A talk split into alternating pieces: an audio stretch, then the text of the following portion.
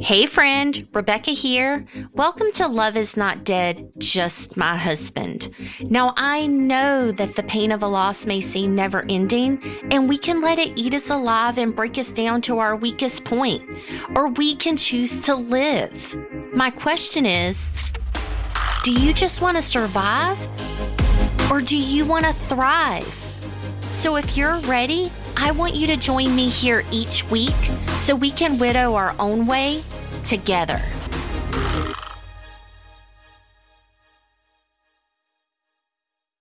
Before I get started with today's episode, I want to announce a little contest for Valentine's Day. I have the cutest, bright, sparkly pink tumbler with Love is Not Dead, just my husband on it and I'm going to be giving it away to one lucky winner. All you have to do to enter into the contest is a few simple things. You're already listening to the podcast, right? So you just need to make sure that you hit the follow button. Then I need you to give me a five star rating and leave a review. How am I going to know that you did this? You are going to take a screenshot of your review and you are going to tag me on social media. So that would be Instagram or Facebook because I haven't figured out all the other things yet. If you want to enter in your name an additional time, you can also go to my Facebook page and you can leave a review there too. So again, I will announce the winner on Valentine's Day. So, for today's episode, I want to let you in on a dirty little secret that most widows have. At some point, most widows learn to be happy again after they've lost their person. But some widows are actually happier after. I am one of those widows. I am a widow that is actually living happier after. And it's not because I'm happy that Tom died, but where I am in my life right now, I am so much happier than I ever expected. And that is something that is so hard to share with other people. The one thing that most people say to a widow is, I hope you find someone to love again one day. Why does the happiness of a widow have to be determined by them finding someone to be with? It's been almost five years since Tom died, and I haven't fell in love with anyone else. Now, I have met a couple of men that I do really care for, but love just seems like a really strong word for me. And it's not because I don't want to find love again. It's just that right now, I'm just trying to figure out how to love myself first. Because what I discovered when Tom died is that I was actually settling. Now, don't get me wrong.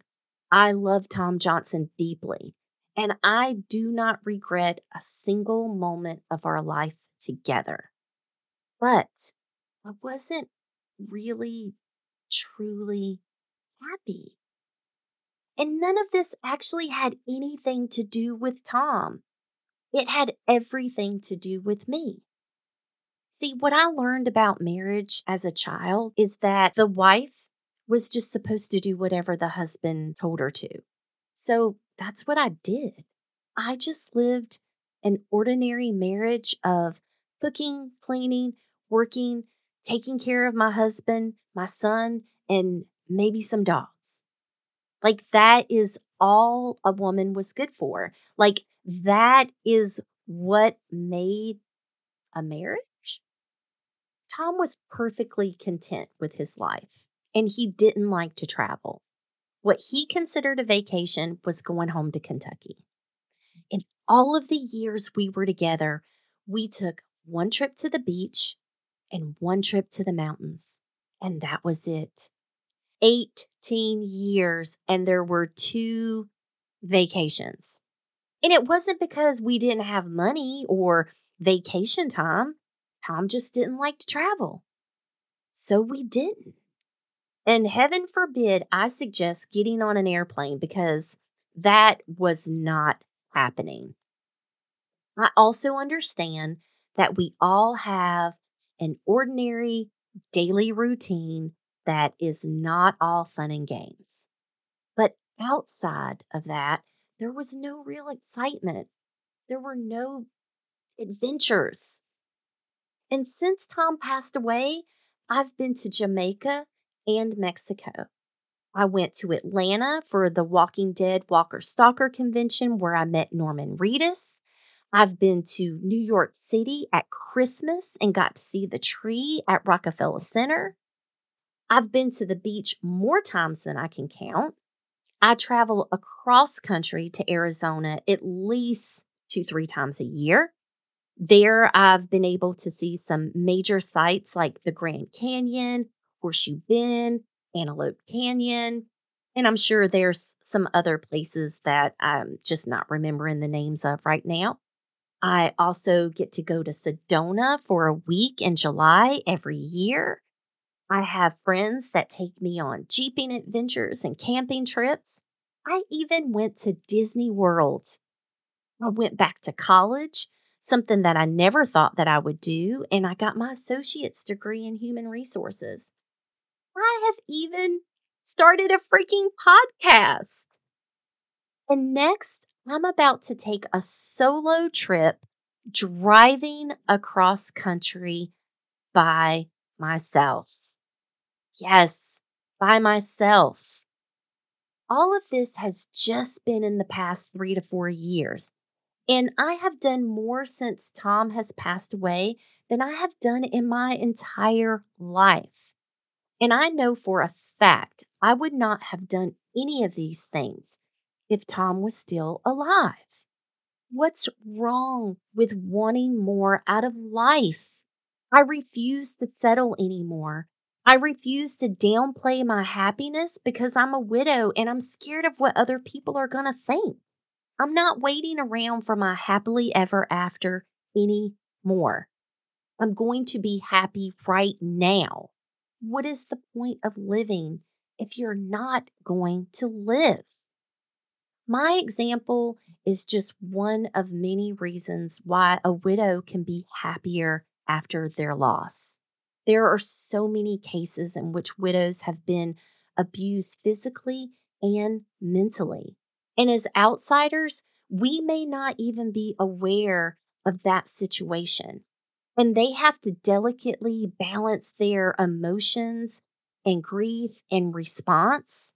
Maybe they're scared to speak out even after the abuser has died. This may seem unimaginable, but it's real. And these widows deserve to be happy. They deserve to have a voice. And they should be able to say, I am happier without fear or judgment. This is the reason I don't say anymore, I'm sorry for your loss, because maybe they aren't. I try to say instead, I'm sorry to hear about your loss, because you never know someone's whole story. I can't say that I have found true happiness yet, but I can say that I'm much happier now in my life. And I am just learning to be able to say that without the fear of judgment. And not that it's something that I'm searching for, but who knows? Maybe I will fall in love again and I will find someone to share all my adventures with. Because after all, love is not dead, just my husband. Thank you so much for joining me for this episode of Love is Not Dead, Just My Husband. I really hope you've been inspired to move forward just a little or a lot. And always remember to widow your own way. I know it takes time to get there but you won't find me sitting around waiting for my life to begin any longer. So I hope you tune in each week to see what comes next. And if once a week isn't enough, you can head on over to my Facebook and Instagram so we can chat. I would love to hear your thoughts on today's episode and get to know you better. And please, Don't forget to hit the subscribe button, give me a five star rating, and leave a review so you never miss an opportunity to hang out with me.